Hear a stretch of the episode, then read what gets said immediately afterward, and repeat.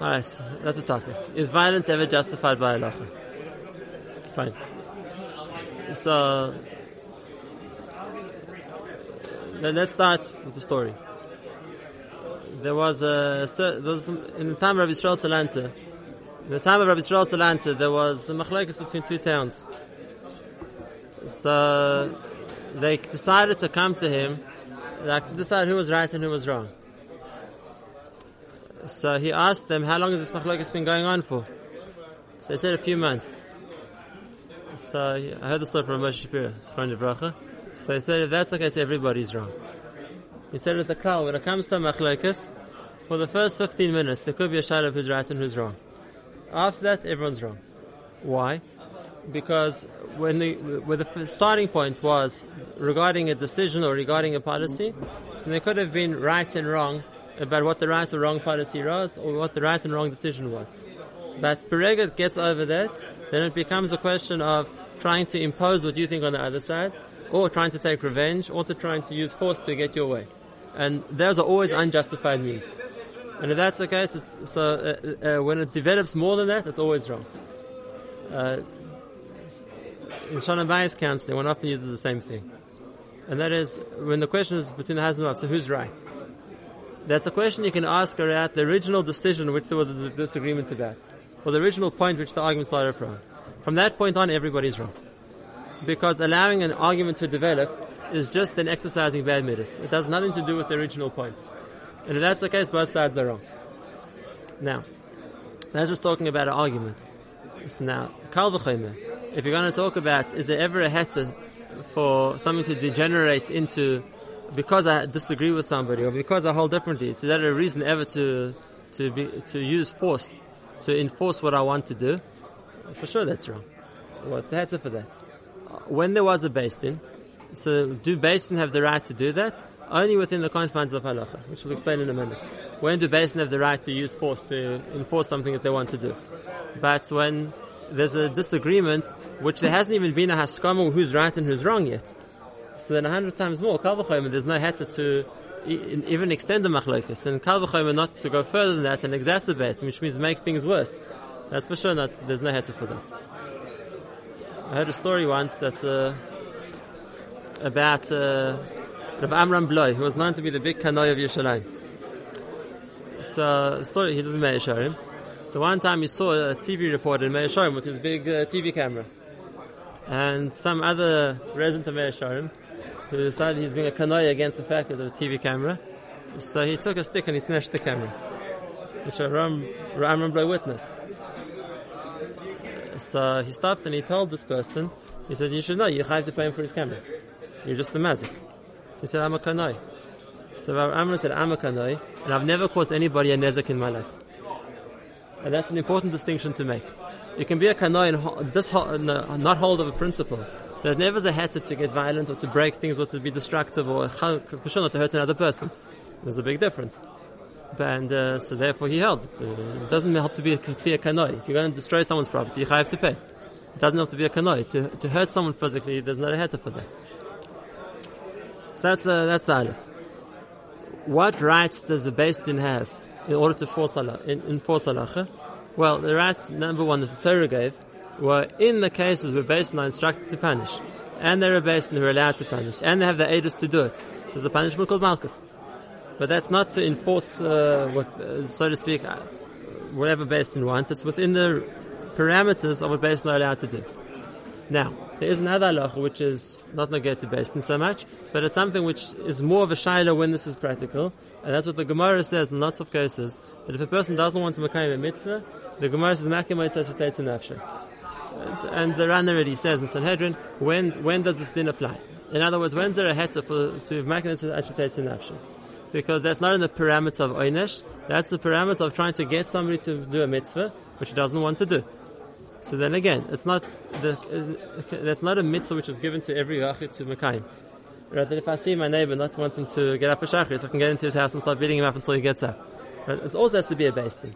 In other words, whoever is responsible for ensuring that people are keeping the halacha, so they can, in a case where they have the ability to do that, they can force people to keep the halacha. There's already a big question, and that is if there's more than one Beis Din in a place. So there isn't the Beis Din which has jurisdiction over the place. It's not like there's only one Beis Din in the town, so they're responsible. Then if that's the case, it becomes a big question. Who's responsible?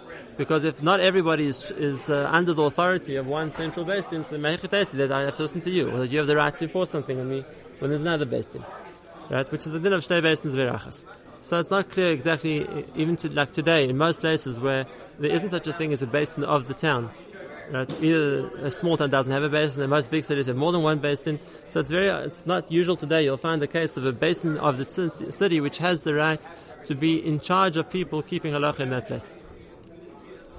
Okay, so that's so therefore to for an organization to take the law into their own hands to be, and even then, it's not to punish somebody; it's to force them to keep a mitzvah. And if they, when they say they'll keep the mitzvah, they have to, then okay, they to keep the mitzvah. It's, it's, it doesn't come as a punishment; it's coming as a as a way to force them to do what they have to do. Okay, that's and then it uh, could be something about mitzvah deraisa. So someone doesn't want to take lulav, doesn't want to say shema, whatever it's going to be. It could be about other things which aren't midaraisa. That that restriction doesn't apply. That's not so clear in the Rishonim. That's the second point. Now, the third point, which uh, unfortunately Klal has a history of, is when there's a machlekes between gedolim. When there's a machlekes between gedolim, and the followers of each one take the law into their own hands by deciding to attack the, the support of the other one or the property of the other one or whatever it's going to be. So, and under the understanding of, this is, because I'm fighting for the honor of my Rebbe or my teacher or my Gadol or whatever it's going to be.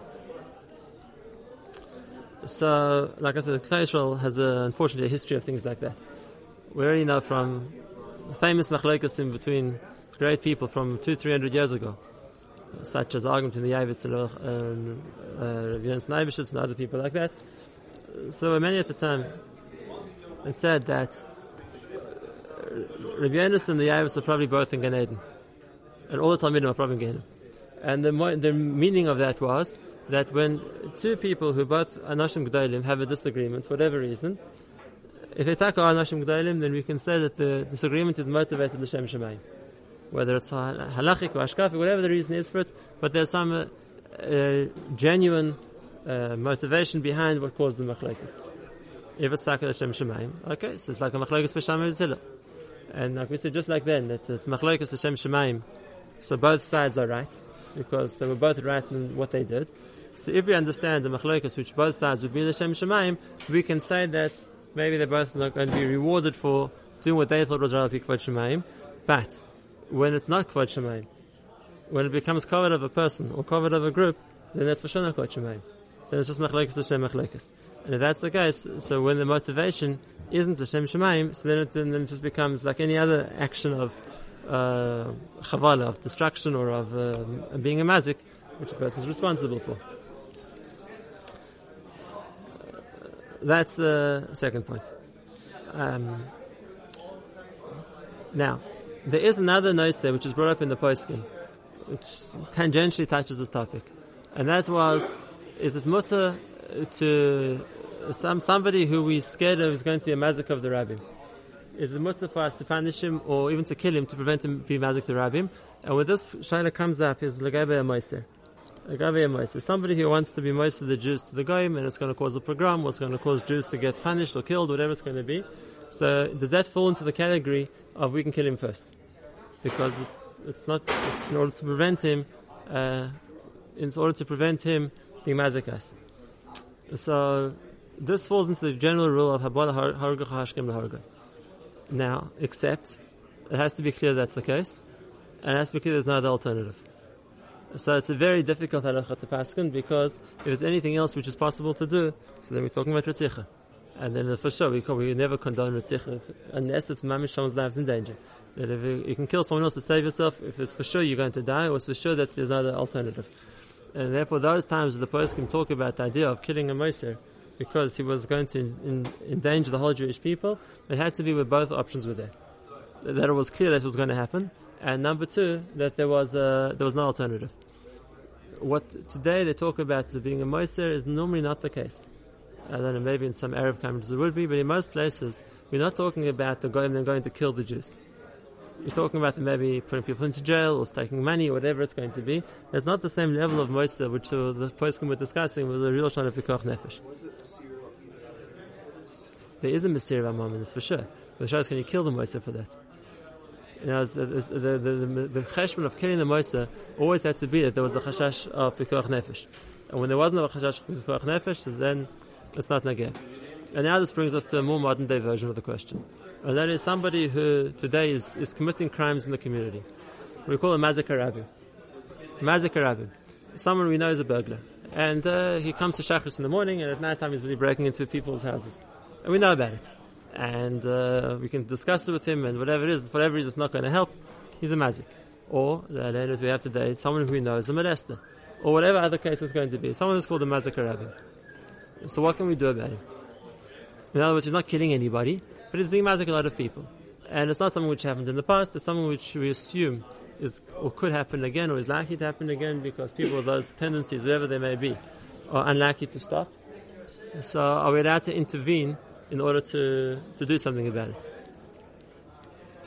So uh, there are those groups which have been formed but whether it's uh, the VAD for this and the VAD for that, whatever they call themselves, that uh, to take the law into their own hands. Lemaisa, uh, it's not posher that's mutter for two reasons. Number one, it's not posher that's not posher that's effective. It's not posher that's effective because it's true on the one hand if a person gets beaten up by whoever it is, then maybe there'll be more of a fear involved in doing it again. But if what the, is pushing a person is factors which maybe he's not strong enough to control. So then the fear of getting uh, beaten up by whatever bad or this or that it's going to be is not necessarily going to control them either. That's the first point. And the second point is that uh, that it's, uh, it's sometimes landed up when people who are ostensibly on their way to uh, punish somebody they ended up killing them, and that's for sure also. Right? So the, the, the, idea of, like I said, administering justice on our own as a way of a deterrent isn't effective. Isn't effective and it's potentially dangerous. Else the Surim which can come about from it. That what? There are times when we see that the Klal did that. The answer is that was in the absence of any other alternative. Today, and this is a hara I heard because it was negated to me personally, I was involved in this field from both uh, Aaron Zichron Devracha and Chaim Kanievsky Zichron Devracha. Today, when in most countries in the world, where there's a police force, and if that's the case, there is an infrastructure in place to deal with crime, whatever the crime is going to be. So that's the case. So then, in a, in a case like that, where a person's mazik terabim, and we don't have a way to stop him, so then we don't have to take the into our own hands. We have a police force we're allowed to use. Ah, the question always is, is then is it a question of Mysteria? are you allowed to report the Jew to the police? And we're not just talking about Israel, even being Chutzlaritz, there's a non-Jewish police force. Is that called being, being a Moiser to report a Jew committing crimes and he's going to end up in jail for that?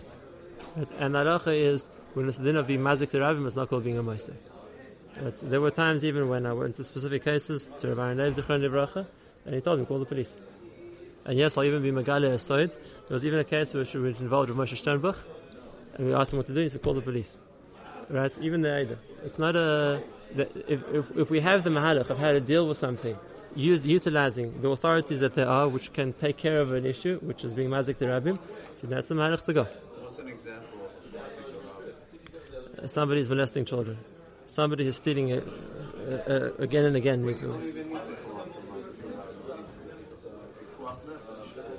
So, if someone's stealing from people's stores, it's not pekuach nefesh. Dep- Okay, it depends exactly what we're talking about, how bad it was, whatever, whatever he did. But not paying taxes?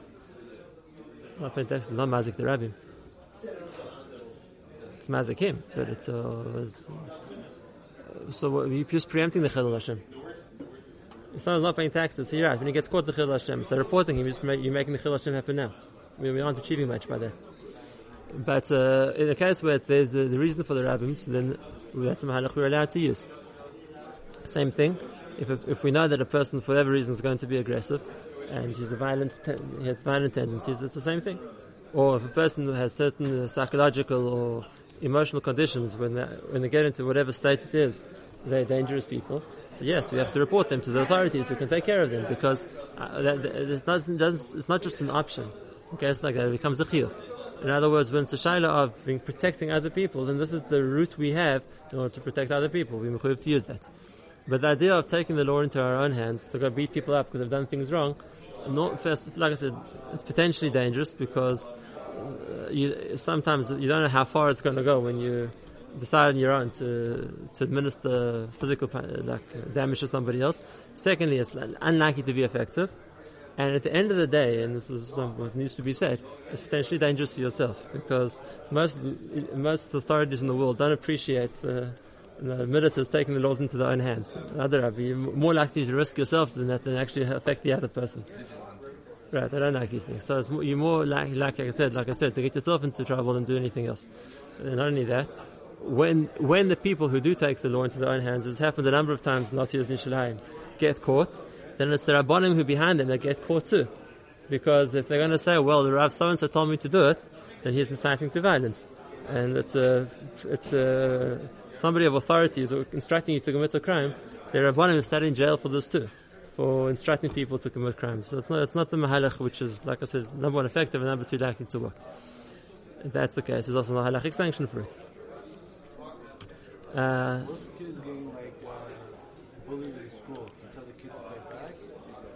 if it's uh, what's nagaya to schools and kids is different. It's different Nakoda. We're not talking about uh, this kind of thing, but it's uh, even then normally the other mahalchim which work better uh, than telling the kids to fight back.